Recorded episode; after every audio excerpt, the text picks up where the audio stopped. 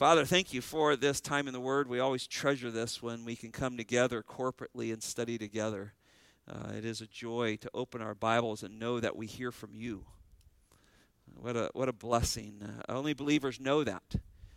We know when we open the Bible, we hear from you, Lord. And we find great comfort in that. And so today, as we look at a challenging passage, Lord, very Leviticus, Leviticusly like, Lord, we pray that you give us wisdom. I pray you'd help me as uh, I teach this and that we would learn truths from this as we prepare to enter the promised land someday in heaven, Lord. We ask you to bless this time together in Jesus' name. Amen. Last week we looked at chapter 14. There was the great rebellion, right? The great rebellion against God and against. Uh, Moses and Aaron and, and the two spies that believed God and, and 10 spies that didn't, right? Remember this. And they uh, infected the entire nation, so the entire nation falls into a deadly, what I call the deadly grumbling spirit. And it was deadly because the judgment of God came down upon them and it flooded its way through this entire congregation. And and there, even though they saw the goodness that God had brought sent back with the spies, he, they saw they knew the word of God that He promised to take them in. In the end, their fear was greater than the Almighty God who brought them from Egypt, and they fell into deep rebellion. God was testing Moses, uh, showing his view of sin, and Moses quickly intercedes for the nation, and God does not wipe them out uh, he pardons them and withholds death for some time. All those over 20 would be sent into the wilderness, as we know. They would wander there for 40 years and die off. And then the next generation would be brought into the land. But despite the pardon from God, the nation continued to repel. We saw at the end of the chapter, they said, Well, let's go take the land anyway. They don't take the Ark of the Covenant. Moses does not go with them and they get wiped out by the Amalekites and the Canaanites. You see that at the end of chapter 14. Well, all of a sudden, we come to chapter 15. And we drop out of the narrative back into a very didactic, very Levitical style instruction. And that's what we want to look at tonight and try to figure this out why it was put here and what we can learn from this. There's some deep truths in here, and there's some hard passages in here. And we're going to tackle uh, that tonight and, and see if that'll encourage us as well. I believe it will. So let's look at a few points tonight. Number one, God graciously prepares the next generation for the promised land. God graciously prepares the next generation for the promised land. Well, when we come to chapter 15, after this divine judgment that takes place at Kadesh Barnea, where the promise that the older generation is going to die off and then they go try to fight that war and lose, after all of that, all of a sudden, we come back to a text that has this repeated Levitical type of pattern again. Uh, a very systematic, uh, sacrificial offerings, right back to the repetition of that again. And then all of a sudden, next week, we'll see in chapter 16, we go back and we're back in the narrative Korah's rebellion. Or, ground opens up and swallows a bunch of people that are that want Moses' job.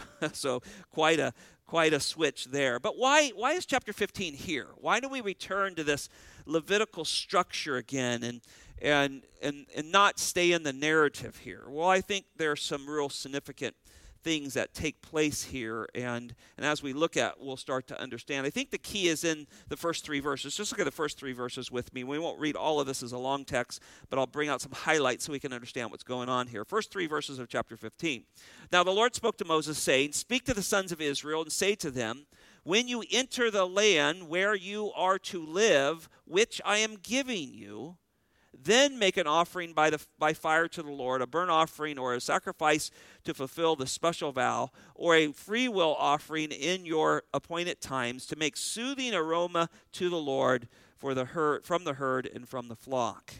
Well, I think right there we, we can start to answer the question a little bit. Why does he return to this Levitical pattern here? Well, you'll see in verse 2 a really important statement. He says, When you enter the land, so there's a clear instruction to the group that isn't going to die in the wilderness. This is a younger generation.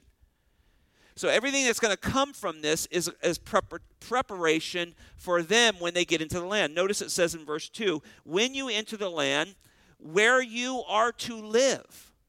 Now that's really clear instruction. This is a promise to that next generation that I will see you through this trial. You will watch your family die off, but I will fulfill my promise. I will bring you into this land. And then notice the last phrase there, which I am giving you. He has not he has not been deterred, God has not been deterred from his promise. I am going to bring this people into a promised land that I am giving, and you will live there. Now, I think that's pretty important when you hear from God through Moses, the, uh, the, uh, the mediator, that and he says that that a million or whatever it is, that generation that's 20 years and old, are going to die. We're going to bury you in the wilderness. Now, if I'm 20 or down, I'm going, that's not good. and in fact, we are already numbered for our warriors, and that's all of our warriors and we're going back out into hostile territory. And so God says, I made a promise, and I'm going to keep it. And so, what we really see is that God is promising to bring this older generation in, in that they will come, they will live there. That means they're not going to die in the wilderness, they're going to live, and God is going to prepare this place for them. Remember in chapter 14, verse 31, where the spies and those who rebelled against God said that their children would be prey. Remember that? Chapter 14, verse 31. That they would become prey upon these giants and these people in the land. The Lord is saying, No, they're not. I'm actually going to bring them in. I'm going to establish them there. They're going to live there. They're going to see life. That's what God does. He gives life. And, and so we, we find this extremely encouraging. And so now we understand, we begin to understand why he's going back through this. This is the younger generation. They're getting a little older now as they wander around the wilderness. Maybe they weren't paying attention to those Ten Commandments when they were littler. Now God is getting them ready. How do you have a relationship with me? How do you come to me? How will you be reconciled to me? So that chapter now, what it's going to do is reveal um, the difference between uh, what we see is a, a, willful sin against God, the older generation, and an in- ignorant sin against God. And so there's a willful sin, God's going to zero in on this. This um, one author said a high-handedness sin against God at Kadesh Barnea. All the promises were given.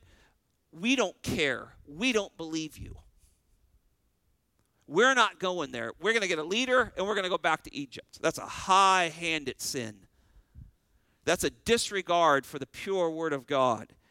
But then there's those, and, and when we look at this younger generation that he's going to bring in who were going to be the prey, they fall into a sin of ignorance. They, they didn't, uh, we'll see him kind of separate them from them. Still sinful, still consequential, um, but yet he's going to pardon them and bring them into the land. And what we see is that God wastes no time. And one of the things I love about this passage, as I began to understand it as I studied it, that he wastes no time because he said, Moses, okay, I will not destroy them and I will bring them in the land. And we see God wasting no time beginning to give instructions of what they're going to do in the land. In fact, when you study these instructions, you realize He's preparing this 20 and down group to be worshipers and not worshipers in vain like their parents were.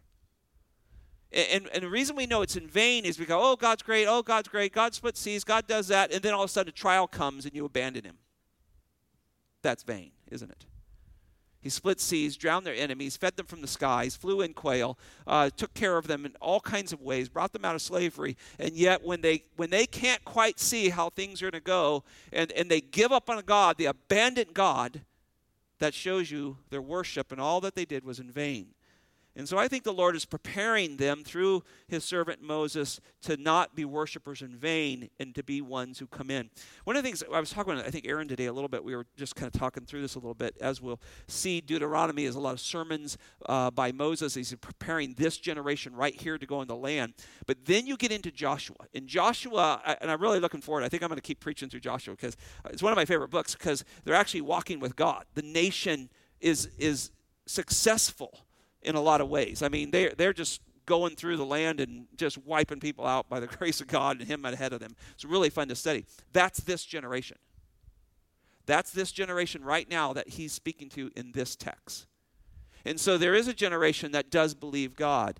And they got to really believe Him because the first one is hey, we're going to go to Jericho. And guess what we're going to do? We're going to take our little kazoos and we're going to march around the city and we're going to blow on them and the walls are going to come down. Okay, they believed God and the walls fell down. And they went from there and they had a little stumble, right? Somebody, you know, Achan decides to bury some extra cash in the bottom of his tent, and that's not good. We had some problems there. But then they start working from one part of the land to the other, and God gives them. So this is a very important part. Now, the instruction for worship in this chapter is really kind of break broke up in three sections. I broke it up a little more, but each section breaks it up. And you see in verse 1 it says, The Lord spoke to Moses, speak to the sons of Israel. Chap- verse 1. Verse 17, he says it again. The Lord spoke to Moses, speak to the sons of Israel. Verse 37, same line. So each of these sections, I believe, is the goal of reviving hope in this next generation. We want God wants this next generation not to be like their parents who didn't believe. He wants them to believe, put their hope in Him, and follow Him. And so He's preparing their hearts and minds to believe in Him to go into the land. Now, this is a, a, a clear, just kindness of God, isn't it? Uh, this is an undeserving nation. And, and, and when we talk about the sins of innocence, don't miss the word sin. it's still sin. Uh, these, these still rejected God in a sense, in a, some kind of level, though their parents did it at probably a higher level. Um, God is showing kindness here. Here's a group that, just like us, we don't deserve to go into the to go to heaven, but God provides through His Son, the Lord Jesus Christ. Here, this undeserving nation, God is showing kindness to and he's and he's giving them the promise. He's a, showing he's a promise keeping God. He's not going to wipe them out. And there's and there's more than just because he loves them. His seed is in them, right? Within all of this next generation, this 20 down is the seed of Christ. Somewhere in that tribe of Judah, there is a there is a seed that's in one of those family members working its way through there, and the Lord is going to protect that seed and bring them into the land. Now, He's committed. You, when you study this text, you realize God is committed to continuing his relationship with his people. And and because he's going to bring his son through them, and he's giving them reminders of how you can come with me. Now, notice in the first 16 verses, without kind of reading all of that because it's, it's a little tedious, one of the things you see is he's going over the instructions of what they're going to do in the land how this is all going to get applied as they get settled in the land. Now, people say, well, where was this? Is this one year into this? Is this two years into it? It's not very far into this. Um, but yet, God, God's time frame is so much different than us. We think 40 years. I mean, 40 years from now, yeah, I'm probably not here but for God, you know, time he's not he's not captured, he's not bound by time. And so his goal is always to prepare people to be in the promised land. And so this is what he's doing. So when you study these offerings, there's there's several aspects of these offerings.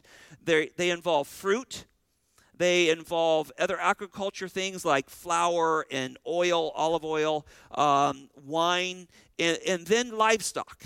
As you read kind of briefly, just uh, scour down through these first 16 verses.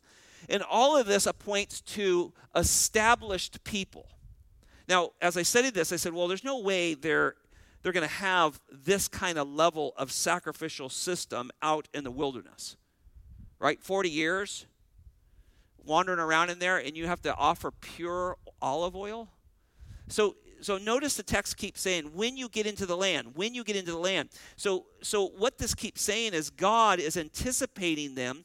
Yes, they're going to wander. Yes, these are consequences of their sin. But God is describing to them uh, a vow, a vow offering, a special vows that they're going to do to Him, a free will offering. You see in verse three, uh, an expression of thanksgiving.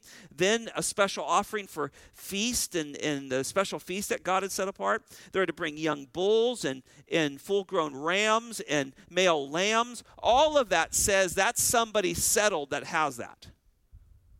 You, you, you just, I mean, yeah, they certainly had some livestock with them, but what God is describing is a worship service that is in an established land. So ultimately, all these sacrifices were intended to bring reconciliation reconciliation between them and him back as they come into the land. Now, notice this phrase, soothing aroma. It gets used throughout this text. Uh, it's a beautiful phrase. It's a constant reminder that God sees worship from us, sees worship from his people, and when done his way, it is beautiful to him. It's a soothing, it's a it's an aroma that is pleasing to him is the idea of the Hebrew language there. And every offering was to have that intent. And as we begin to look back and we look at the older generation, you, you must think, I mean, you got to think sometimes you go, what were their offerings like? Did they really believe what they were doing? Because when the moment of truth came and they're at the border ready to go in, and they've done all this offering to God, they've done all this worship, supposed worship to God, at the first sign of testing that yes, this may be difficult, yes, this could be challenging, but God has promised, they bailed. And so maybe their worship wasn't as soothing aroma as it is as it should have been. And so repeatedly in this text, God says to Moses, If they do this my way, it'll be a soothing aroma to me. And I think that's the goal of every Israelite that he wanted to have. Notice in verses 14 through 16 um, in, uh, in Numbers chapter 15 uh, verses 14 and 15. If an alien uh, adjourns with you, so whether you're, anybody's going to say whether you're an Israelite or a foreigner here, or one be among you through your generations, and he wishes to make an offering by fire as a soothing aroma to the Lord, just as you do, so he shall do. As the assembly, there shall be one statute for you and for the alien who sojourns with you, a perpetual ongoing statute throughout your generations as you are so shall the alien be before the lord there is to be one law one ordinance for you and for all the aliens who sojourn along with you and so there is this reminder that whether you're a foreigner or um, an israelite you are to come to me the way I've asked you to come. No other way. There's one way to me, one way to do it, one way to come. Come that way, and it'll be soothing to me, whether you're a natural born Israelite or you're a foreigner. Now, worship is extremely important to God, isn't it? He desires our worship. And He desires our worship in a way that it is a soothing aroma to Him. And we hear this kind of language in the New Testament as well. Uh, Hebrews chapter 13, verse 15 says this Through Him, then, speaking the context is Jesus Christ, let us continually offer up a sacrifice of praise to God. So there is, remember, we just read there's a perpetual sacrifice. He's telling them there's a perpetual sacrifice. Here in Hebrews, which is the great explanation of, of the new covenant, uh, all, all how the old covenant was all pointing forward to the fulfillment in Christ, says that this is a perpetual, a continual offering to the sacrifice of God, to praise of Him. And then it says that is the fruit of the lips of giving thanksgiving to His name. And so the Bible reminds us as Christians, this is how we continually come to the Lord. Now, Romans chapter 12, verse 1, Paul leads them into worship again. After 11 chapters of doctrine, doctrine, doctrine, he says, Therefore I urge you, brethren, by the mercies of God, to present continual tense, keep presenting over and over, keep your body, uh, present your body as a living sacrifice, living holy sacrifice acceptable to God, which is your spiritual service of worship. And so uh, when I read that, when I was working on that, I thought, well, yeah, he tells them this perpetual worship. Well, that's what we do. I hope worship is not just here. If it is, we all have a lot of problems, right? If we're one thing in here and another thing out there, we would we're going to come up to a trial and we're going to abandon God. It's living the Lord Jesus Christ. Here we come, we live the Lord Jesus Christ here. Where man, He's in our midst. We we enjoy, we sense this work of the Spirit among us. The gathering which stimulates one another, uh, stimulates us to good works and good deeds. Hebrews chapter 10. We're, we're here practicing these things together, but it's out there that it really counts, right? And it, it, it's there where the, as, as J. Vernon McGee, the old preacher I grew up with, said, it's there where the rubber meets the road. It's there in the doctor's office. It's there when tension is in the marriage where worship matters. How, how am I going to handle this situation, or am I going to abandon it and a complaining spirit take over? And so God is, I, I love this. The more I thought about this today, I thought God is preparing this next generation to be perpetually worshiping Him. Is that us? It's good, good to think about, isn't it? Am I a worshiper? Did I worship this week? Second thought here the worship of the Lord in small things. Worship the Lord in small things. Look at verse 17 through 21. Then the Lord spoke to Moses, saying, Here's another section now. Speak to the sons of Israel and say to them, When you enter the land, isn't that interesting? It's not if, it's when you enter the land where I bring you.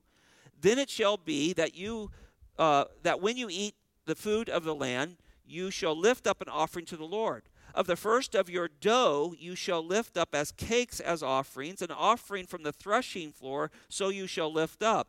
From first uh, from the first of your dough you shall give to the Lord an offering throughout your generations. Well, I think this is little things, right? And here, here throughout the, the books of the law, these first five books that we call the Pentateuch, the reader is, is constantly reminded that God is a God who brings in a harvest to them. And, and, and there's festivals set up for for the early harvests and the late harvests. All these festivals are around that because God gives a harvest. That's what He does. And, and, He's reminding them. But not only was He giving them a harvest, He wanted a portion from that harvest. And, and part of that portion was to go to the priest, and part of that was for worship of the Lord. And and so there's small things here. And, and as I thought about this, I thought this is this is interesting. God's meeting the needs of the Levites because they couldn't they couldn't work. Their job was to minister between the people and God. And so we hear this all through the law, right? In Leviticus 23, we talked about this in verse 10. Speak to the sons of Israel and say to them, when you enter the land, he says this so many times throughout this these first five books. When you enter the land, which I'm going to give you, reap it and harvest it. Then you will bring the sheaves of the first fruit to the harvest and to the priest. Numbers chapter 18, he'll come back to this again. All the best all of the best fresh oil and all the best fresh wine and of the grains, the first fruit of those that I give to you, you will give to me. Um, Deuteronomy chapter 18, verse 4 You shall give him, the Levites, the first fruit of the grain, the new wine, your oil, and the first shearings of your sheep. So he, he's one, he's supplying for that, but he's also saying, look, I'm bringing you to a land of, of that's flowing with milk and honey. As I give you this, give back to me. Be a worshiper of me. Give back what I a portion of what I've given to you. We hear that all the way through the Bible. Now, notice in verse 20 through 21, he talks about flour here. And this is where I got this idea of small things. Some might think, well, why why would he have them give this little bit of fine flour, this dough that's maybe it's a cake that's kind of rolled in there. Well, I think it's God teaching them that no matter how small of the fruit of the land that would come from them, whether that's some ground grain or not, God wants a portion of that back. And so the instruction that the Hebrews receive here is to understand that though flour was inexpensive, it was a very small item, God wants a portion of that and he wants you to give it as a thank offering to him. Even, even down to that. I think it's one of the reasons why uh, that we should be careful even about our prayers when we're just out to eat or we sit down and pray and we get really repetition in our prayers before our meals. But, but really, that's our, that's our time of thanksgiving, isn't it? Lord, this food that you have given us, I, I really learned to change my language once we had children because I wanted them to realize that what we had was coming from God. And so I changed my language when we started to pray with the boys when they're little. Lord, we want to take a moment here and thank you for what you've given to us. See, that keeps you in a perpetual state of worship, even at a meal. Instead of like, you know, Lord bless the meat, let's eat. Where you're just consumed with hunger and you're over that, you know, you stop, you settle yourself down, you keep yourself in worship, even in a meal. Lord, we want to just take a moment and thank you for this Chick fil A or whatever you got in front of you, right? We know it comes from you. Everything good comes down from the Father above, the Bible tells us. And so he's teaching this next generation to be thankful for things. I also thought about this. I think this command goes all the way down to the housewife. You know, in a lot of in a lot of the law, when we've talked about the difference of women and their role and what, what they could and couldn't do, even in the Old Testament, I look at this and I go, wow, God is allowing a housewife who's baking bread to participate in worship. And maybe it was her who took that little bit of cake, that little bit of dough, and, and set that apart for the Lord and sent it over to the tabernacle so part of it could be given to the Lord and the other part could be given to the priest to meet their needs. She had a really sweet role in that as she, as she kneaded out that bread and prepared that for God and for the priest. Ezekiel chapter 44, verse 30 says this The first of all of the first fruits of every kind and every contribution, contribution of every kind and all of your contributions shall be for the priest, and you shall give to the priest the first of your dough to cause a blessing to the rest of your house. So, what a beautiful thing in, in the Hebrew world, a very ancient world.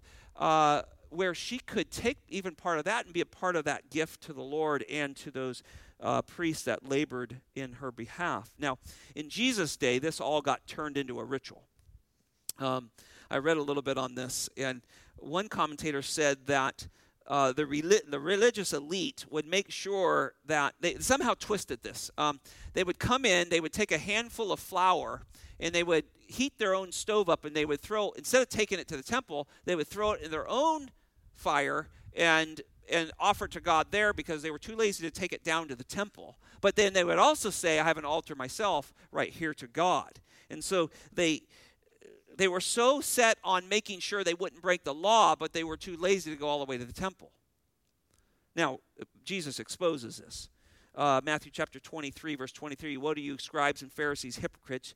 You tithe the mint and the dill and the cumin and have neglected the weightier provisions of the law justice, mercy, faithfulness. But of these are the things you should have been uh, done without neglecting the others. And so what he's saying is you're you're there in your room your room and you're you're you're you're separating a, a tenth of this little bit of flour and you're making sure that it's not too much because I don't want to give my stuff away here and you're so set on just giving this, or you're counting out your beans, or you're counting out your little teeny dill seeds and making sure that only one out of 10 goes, and so that I can do that, but then I'm then I'm neglecting the widows. I'm, I'm running my parents out of their own house because they're not paying rent. I mean, you know the woe patches is what he does. He really goes after them.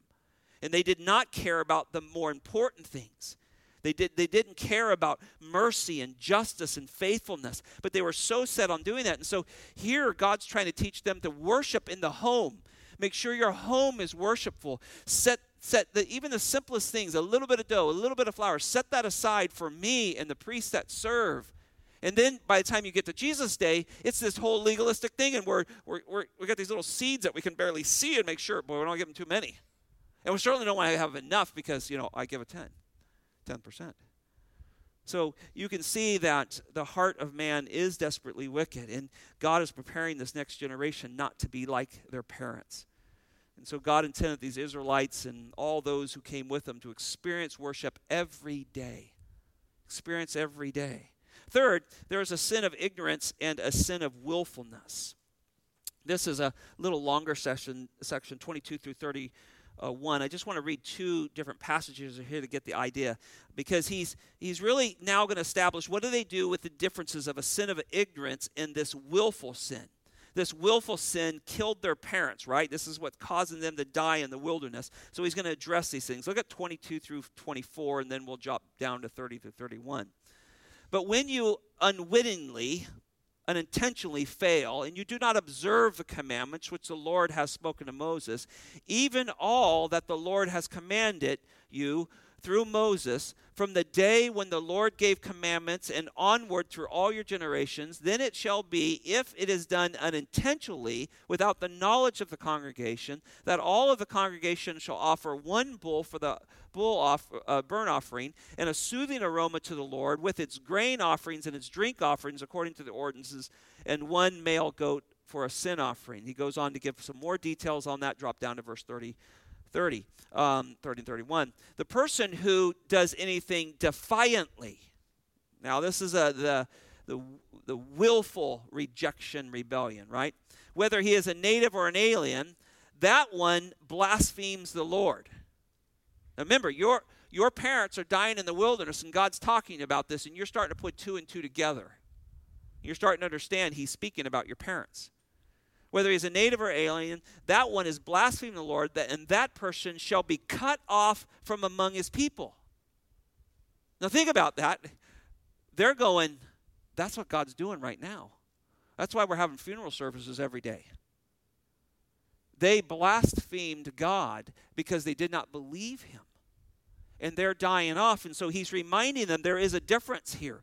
Uh, we were young, we were just kind of going along with the crowd. We, we really didn't know what was happening, but, but now we understand our, our older generation rejected God when God had brought them to the border.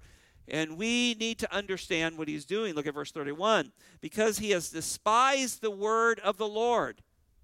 He's going right back to this. And look at this next phrase and has broken his commandment that person shall be completely cut off, his guilt will be upon him.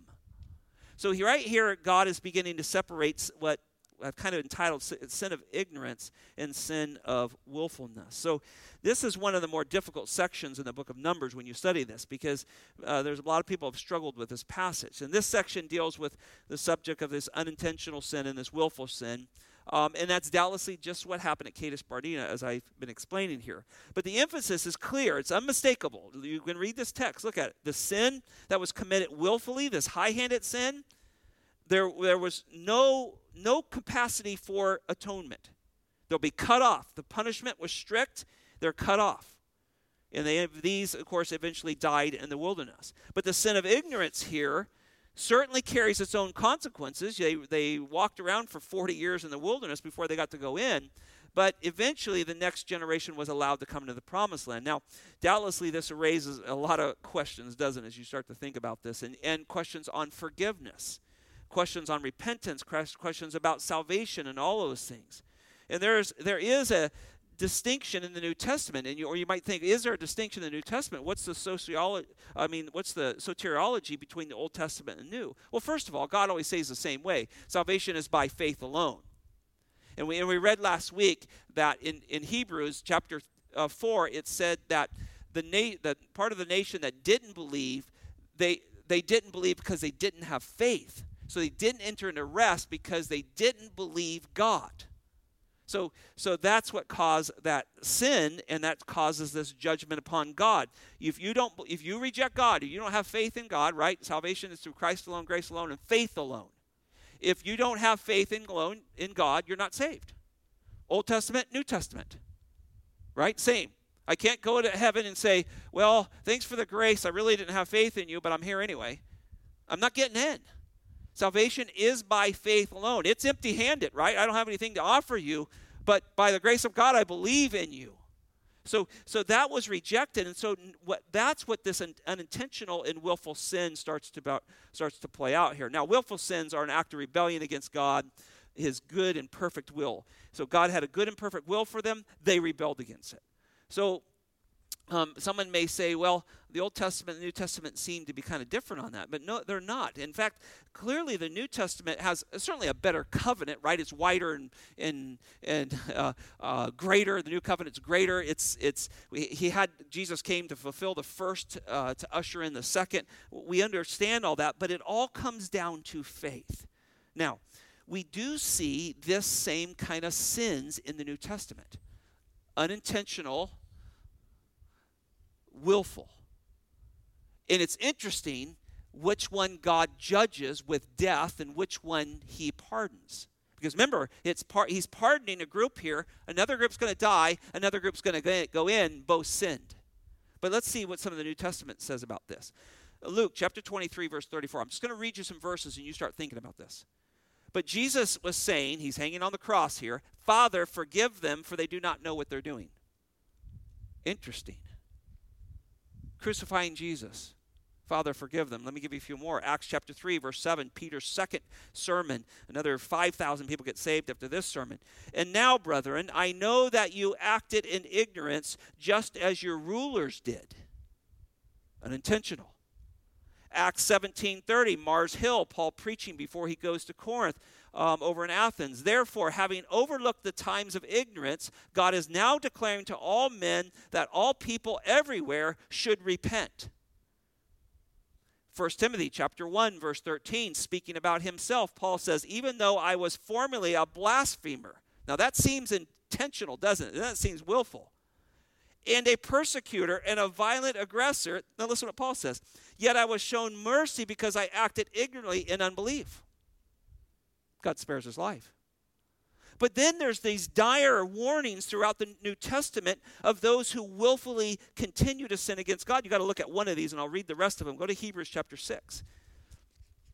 Because there are these same dire warnings. And again, I'm, I'm going to keep coming back to this. The difference is faith. And I'm going to give you a really good example, and when I say it, you're going to go, oh, I see. But let me read you for a few verses here. Chapter 6, verse uh, 4 through 8.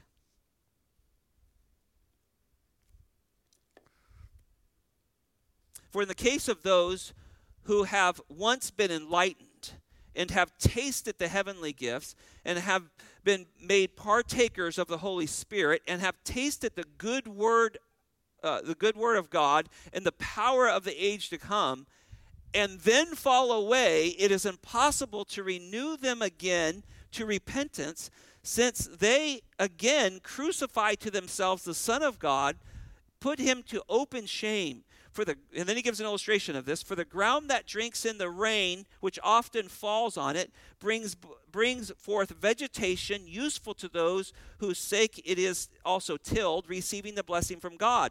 But if it yields thorns and thistles the same rain falls on the same ground it's worthless and, clo- and close to being cursed and it ends up being burned so he gives a real difference here's two people they, they both hear the, the, the Word of God, they taste the work of God. They're around Christians whose lives have been changed. They, they've seen worship. They've experienced some things because they've been around the edges of it. And yet, they reject the Lord Jesus Christ. They reject salvation. They don't have faith to put faith in Him. They are the thorns and thistles that grow out of the same ground that was watered by the same gracious God, and they are burned up, and the other ones are fruitful. You see the difference? So he's showing the difference of, of those who have faith and those don't. What I'm getting at here is you and I, uh, we, we still sin, don't we? Is everybody in agreement with that? Sinners still sin. I mean, saved sinners still sin, right? So, but we have faith. And so, God, we may have some consequences from those sins, right? Because God will discipline the ones He loves. So we will have that from time to time, but we still go to the promised land. The difference is those who willfully sin against God, they don't have faith in God. When the trial comes, they reject God and they end up burning with the thorns and thistles. And, and, the Bible teaches us all the way through. We find all kinds of this. Hebrews chapter 10, verse 26 and 27. For if we go on sinning willfully after receiving the knowledge of the truth, this doesn't mean this is a saving faith. This doesn't mean loss of salvation. This is a warning. There no longer remains a sacrifice for sin. So if you reject Jesus, there's nothing else that can get you there. Right? Well, I don't know. Maybe it's Jesus plus this. No, oh, there's no sacrifice for you. See, there's a real difference, right?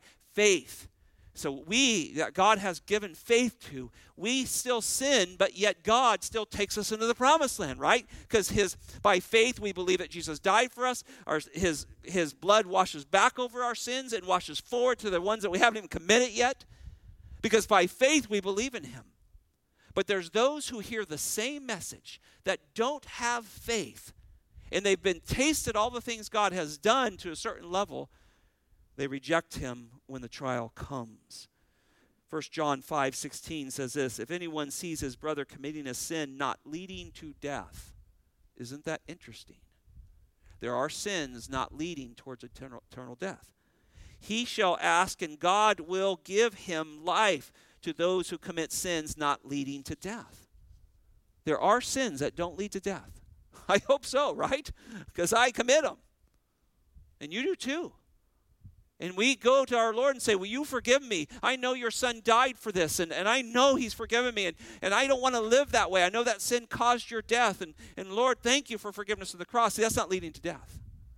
But the verse goes on there is a sin leading to death. See, no faith. There's sin that leads to death. And I say to you that he should make this request for you. Mark chapter 3, verse 29 probably puts it all together, but those who blaspheme against the Holy Spirit never have forgiveness, but are guilty of eternal sin. See, blaspheming the Spirit, people go, ah, oh, that's a sin that is. Well, of course it is. Because if you reject the Holy Spirit, who is the one who gives us regeneration, there is no hope for you. You're rejecting forgiveness from God. You reject the Holy Spirit, you reject the forgiveness from God, and there is no hope for you because you have no faith. And so when we're all the way back in chapter uh, 15 of Numbers, I'm trying to help you understand there's two different groups wandering around the wilderness. There's a group that completely rejected God, and there was those who were going to have faith, and they were going to believe in God, and they were going to go into, though they sinned too, they're going to go into the promised land. Isn't that incredible? I start digging this passage going, Lord, I've never seen this before. Let me give you a few more examples to help you understand this. David uh, uh, pleads with God over his presumptuous sins. You know what they were? Adultery, murder, lie to the nation. Top three on any playlist, right? David says this Psalms 19, uh, uh, 13. Also, keep back your servant from presumptuous sins. Let them not rule over me. Then I will be blameless, and I shall be acquitted from, uh, of great transgressions. That's a timeless prayer, isn't it? Lord, keep your servant back from presumptuous, willful, arrogant sin. I'm going to sin, Lord. There's times I'm just, I'm, I'm not going to be in that worshipful mode, and, and I'm going to do things that, that I shouldn't do. And help me be, I always say this, have short accounts, recognize those sins quickly and repent of those, right? But David says, keep me from that willfulness. I don't want to be that one. And he, he, so you're, you're seeing Paul, I mean, David knew, he knew his Old Testament law. He knew this passage that God brought judgment on those who were presumptuous in their sin. They were willful against the will of God, and he didn't want any part of that. Now, it's important to understand that how uh, how innocent were the sins. Uh, excuse me. Uh, the, those. what I'm trying to say is, Jesus says, "Forgive." Let me get back to this. Jesus, forgive those, Father. They don't know what they're doing. And you go, you're killing Jesus.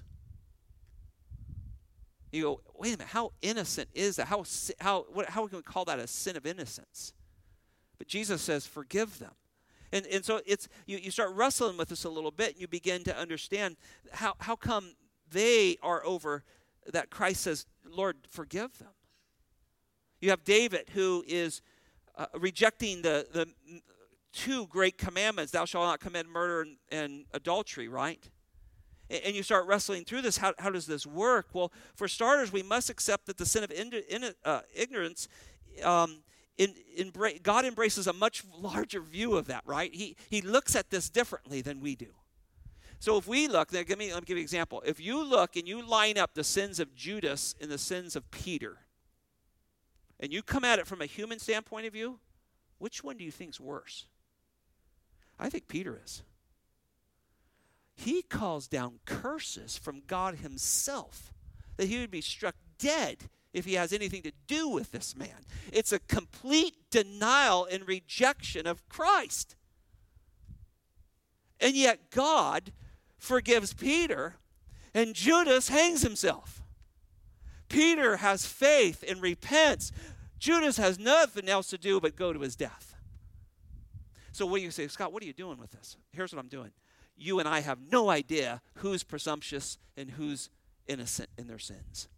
That's God's job. And, and so he's, but he can see it. And when you're in Numbers chapter 15, he's helping them realize look, your folks were presumptuous in their sin. You went along with this. You were ignorant, but you have faith and you're going to believe me. And here's how you can be right with me. And this is why I'm going to bring you into this promised land. And he's showing the difference, but it is only God who can see this. So willful sin is a complete revolt and rebellion against God with no mixture of, of ignorance or, or weakness. It's, it's, it's unforgivable, right? And that's what he does. When I was a little boy, I used to think, um, I got saved young, and I said, well, God, I would think, I would ask God, why don't you save Satan? Did anybody ever think this, or I'm just kind of weird? I thought that would solve a lot of problems, right? We get the, you know, the red devil fixed here. We can, you know, that's going to be good.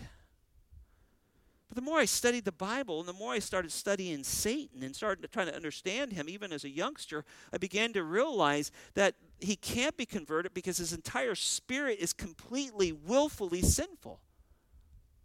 He was this God, well, wait a minute here. Isn't fallen man deprived, right? There's none none righteous, none good, right? None desire, none seek after God, isn't that? Absolutely. But but God, see, God sees the difference. See, he sees the difference in one he's going to save versus what he sees in Satan.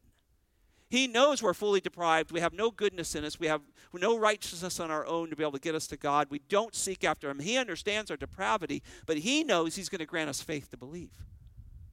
And He also knows who will continue to reject them till eternity. He has that divine ability to do that. And there's a point where willful sin passes a place of no return. And the great thing is, brothers and sisters, you and I don't know what that is. and I love that about this. And only God knows this. And, and so there, I tell people all the time there is a divine line that belongs to God, and you dare not cross it. Why? Because he saves thieves on the cross in the last moments of their life. That thief on the cross did not sin to a presumptuous sin where he was given over to his sin to be in full judgment for the rest of his life. That thief wasn't. And if you're standing there and he's mocking Christ before before he repents, and he's up there because he's a thief and and whatever else, a murderer gets released and Barabbas and so forth, everything seems injustice. God has in his plan from the foundations of the world was to save that young man. And you and I, if we're looking at that scene going, well, he's getting what he deserves. But that's what he does. And that's what I love about this. And I start thinking about presumptuous sins and and ignorant sins is God sees the difference. And and again, you come back to Judas and, and Peter and you go, wow, Peter's sin, you know, ranking as a human and lining those things up was far worse than Judas, but God granted Peter faith. Judas had no recourse. So it's God and God alone who determines who are his and whose are not. And let me say it this way in, in the context of Numbers 15. It is God who decides who goes into the promised land, not us. What do we do? We accept the commands of God, we submit to Him, and we walk according to His way because He is directing us to the promised land. We're not going to the promised land because of the things we do, it's because of the things God did through Jesus Christ. And we trust Him. And we look over at our dying relatives who rejected the Lord and go, God, I am so grateful you gave me faith. Help me to be a witness for you. I don't know. And, I, and that's what I love about the doctrine of salvation. We have no idea who God's saving. I mean, how many of you would say, uh, would get up here and give your testimony and go, You can't believe who I was before I was saved? I would be the last person you would think that God would save. And, and I love that about God. And I and that's what we see him do. He Christ is on earth. And what's he doing? He's hanging out with with tax collectors and and prostitutes and sinners. And the religious leaders are going absolutely berserk. Who's he hanging with? He's hanging with the people that are going to the promised land. They don't look like it on the outside, but he knows hearts of all men. The ones that know the Word of God, they memorized it, they had it. They wouldn't even go near those people. Look, God does amazing things, and He knows the heart of people. He knows who's willfully a sinner and who isn't. So, two generations, when you look at Kadesh Barnea, you go, there's two different generations here and two different people. One lacking faith. Hebrews says they don't go in because they did not mix it with faith. Now, one more thought on here. Um, all of us should never assume anyone, and I just want to hit this one more time, is a willful sinner who cannot be saved. In fact, I would ask you to pray for those people, particularly that you know.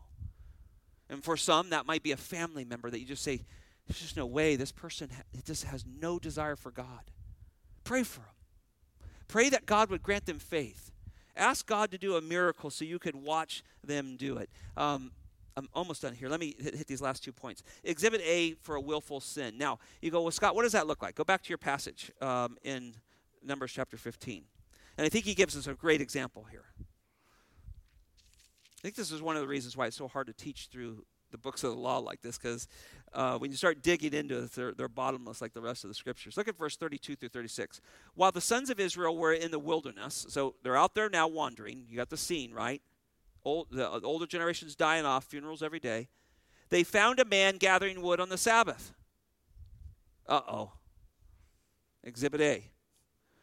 Those who found him gathering wood brought him to Moses and Aaron and to all the congregation and they put him into custody because it, it had been he it had not been declared what should be done to him. Then the Lord said to Moses, The man shall surely be put to death, all the congregation shall stone him with stones outside the camp. So all of the congregation brought him outside the camp and stoned him to death with stones, just as the Lord had commanded Moses. And you go, Wow, for picking up some sticks. Was that just what he was doing? I think this is a tragic example, but used of God to uh, show what was going on. And clearly, this incident is a practical illustration of willful sin. In fact, there's no excuse here. Uh, I read commentary after commentary on this. Uh, they all say the same thing. The one, the one law that is established more than any law is keep the Sabbath. You were taught that. It, it's taught over and over, whether it's uh, whether it's in the laws of uncleanness or cleanliness or, or uh, rest or all those things, it's taught over and over that the Sabbath was holy and was to be set aside. And then you say, well, why did he do this? Well, it comes back to that presumptuous sin. And let me ask you a question why do we sin? Or, or let's, better yet, let's put ourselves in this guy's position. Guess who's not out there on the Sabbath getting all the firewood that you need on Monday? Nobody. And you think, I'm going to get a leg up. How many of us love to get to the front of the line in things? Like, you know, let's hurry. They're, they're coming. Let's get to the line first. We have this natural tendency to get somewhere first, right? We want to we want to have first place in a lot of things. There's a natural tendency to do that. Let's hurry. Let's hurry. Let's get to the line first. Those type of things. And, and I'm just guessing what this guy's doing, but he knows the law and he is presuming on God. And let me tell you this: he's faithless. Faithless don't go to the promised land. And this, I mean, it is graphic and it's hard for us 21st century Christians to get our mind around this. This is a faithless person who rejects the Word of God. The Word of God said, Do not gather wood on the, on the Sabbath, do not go out and do that. He rejects the Word of God. He does not have faith in God. And what happens to him? He dies. He does not enter the land. Only those with faith enter. And this is a perfect example. And so God puts this right in front of us to see this great example here. Um, the Bible says in Hebrews chapter 44, uh, verse 3 For we who have be- believed enter the rest. Just as I swore by myself, God says, as I swore in my wrath, they shall not enter my rest. All uh, although his works were finished from the foundations of the world. So they they reject it. This man right here is a great example. He rejects the word of God and he does not enter the rest. Great example. Last thought here badges of faithfulness for God or for ourselves. Look at this last set of verses here, verse 37 through 41. The Lord, the Lord again spoke to Moses, saying, Speak to the sons of Israel and tell them that they shall make for themselves tassels on the corners of their garments. You've been all wondering why, when you drive Granada, why they have them. We're going to find out here throughout their generations. And that they shall put on the tassels of each of the corners uh, uh, a cord of blue and it shall be a tassel for you to look at and remember all of the commandments of the Lord. so as to do them, and not follow after your own heart or your own eyes, after which you play the harlot, so that you may remember to do all the commandments and be holy to your God. I am the Lord your God who brought you out of the land of Egypt to be your God. I am the Lord your God. Now, after this tragic example, the Lord gives a command to this younger generation that they're to put tassels on the corners of their garments to remind them of the commandments of God so they don't willfully sin against. So they put their faith in God daily. Now, I don't know why they wear them today. It's interesting. I saw a couple of them jaywalking the other day. I thought, hmm, maybe they need a little longer tassels. They could trip over them or something. Um, they're there to remind you that's what he said. And, and, now, of course, it becomes this, this huge problem, right? Matthew chapter 23, verse 5, the woe passage, Jesus says, But you do all these deeds to be noticed by men. You broaden your phylacteries and you lengthen your tassels for your garment. God's telling this younger generation, look, I want you to put these on to remind you not to go against my word, to believe me, Believe in what I say. That's what those things were. So when you're about ready to do something and you put your hand down, you go, oh. We tie things on our finger. What do we do? we don't do that. That's maybe something to remember. What do we do? We hide God's word in our hearts so that we don't sin against Him. So that's the right the writers of the psalmist said. So instead of tassels, they said we now hide God's word into our in our hearts so we don't sin against Him. That's God's plan for us. Let the word of Christ richly dwell, with, dwell within you. But what about this blue? I got to hit this blue real quick in there. Blue is always associated with kings and royalty, right? And so it was not only a reminder that they were to remember the commandments of God so that it doesn't happen to the same thing that happened to their parents. They're to remember these commandments. Don't go collect wood on, on, on the Sabbath, for starters. But it was also to remind them they were part of a kingdom of priests the Lord said. Back in Exodus chapter 19, verse 6 You shall be a kingdom of priests and a holy nation. These are the words that you shall speak to the sons of Israel. So remember what I said, and remember you're from royalty. Well, that's pretty cool, isn't it? But there's a trump card for the new covenant. Listen to 1 Peter chapter 2, verse 9. These are Christians. But you, a chosen race a royal, there's that blue, a royal priesthood, a holy nation, a people for God's own possession, so that you may proclaim the excellencies of him who called you out of the darkness into his marvelous light. For you once were not a people, but now you are a people of God. You once did not receive mercy, but now you have received mercy. Beloved, I urge you as aliens and strangers to abstain from fleshly lusts which war against your soul. Christian, remember who you are. You now are tied to the royalty of the Lord Jesus Christ. You are His family, you're His kingdom. Remind yourself of that. We have to remember that, otherwise, sin will overtake us at times. And every time, listen, I tell myself this all the time I sin because I put Jesus out of my mind for a moment. And when I have him in my mind and I think about the royal position that God has given me, undeserved by his grace, that's the best thing you can do to keep from sinning. And that's what biblical counseling is when we're trying to help somebody get through something. Get their minds back to Christ. Be consumed with Christ. Your marriage gets better. Your parenting gets better. Everything gets better. You may not get richer. You may go through more trials, but you have Christ to get through them.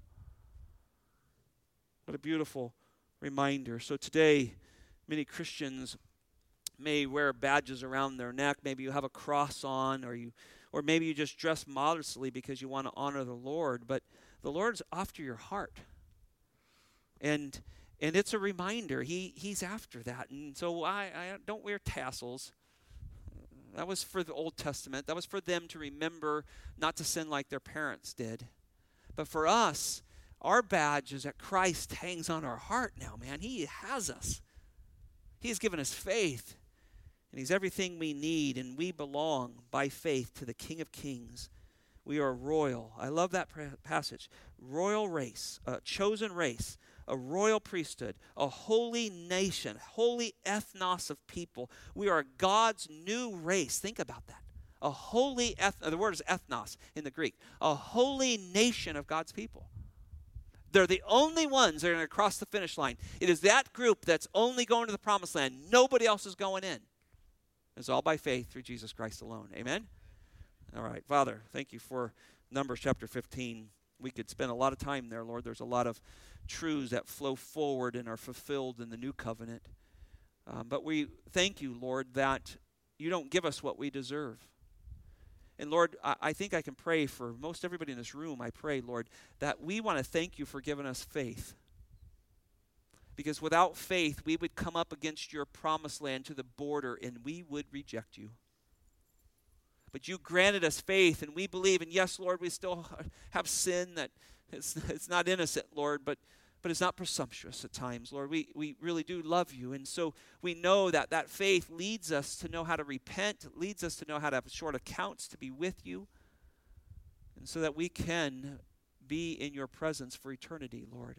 In fact, those who have true saving faith, we're positionally right there with you because where Christ is, we are. But Lord, we thank you that our faith also teaches us to say no to sin. It teaches us to be godly men and women and young people that love the Lord, who believe. And, and though we may stumble and fall at times, we get back up. We, you've given us a way to be quickly reconciled with you through the Lord Jesus Christ, and that personal fellowship can be restored uh, quickly because of Christ's work, Lord. And we pray that we would be men and women, young people of faith, Lord, and we live that way. Thank you, Lord, that you don't require works from us, Lord. That would be terrible. We would have the long tassels and we'd have all kinds of things on us if we were trying to do that, Lord. Thank you that we don't do that. Thank you that you grant us faith, and that motivates us to find the good works that you've prepared in advance for us to do so that we can worship you with those good works. Lord, bless this group tonight. Thank you for them coming out, Lord. Thank you for great instruction of the Word of God. So fun to dig into this and learn from you. We pray this in Jesus' name. Amen.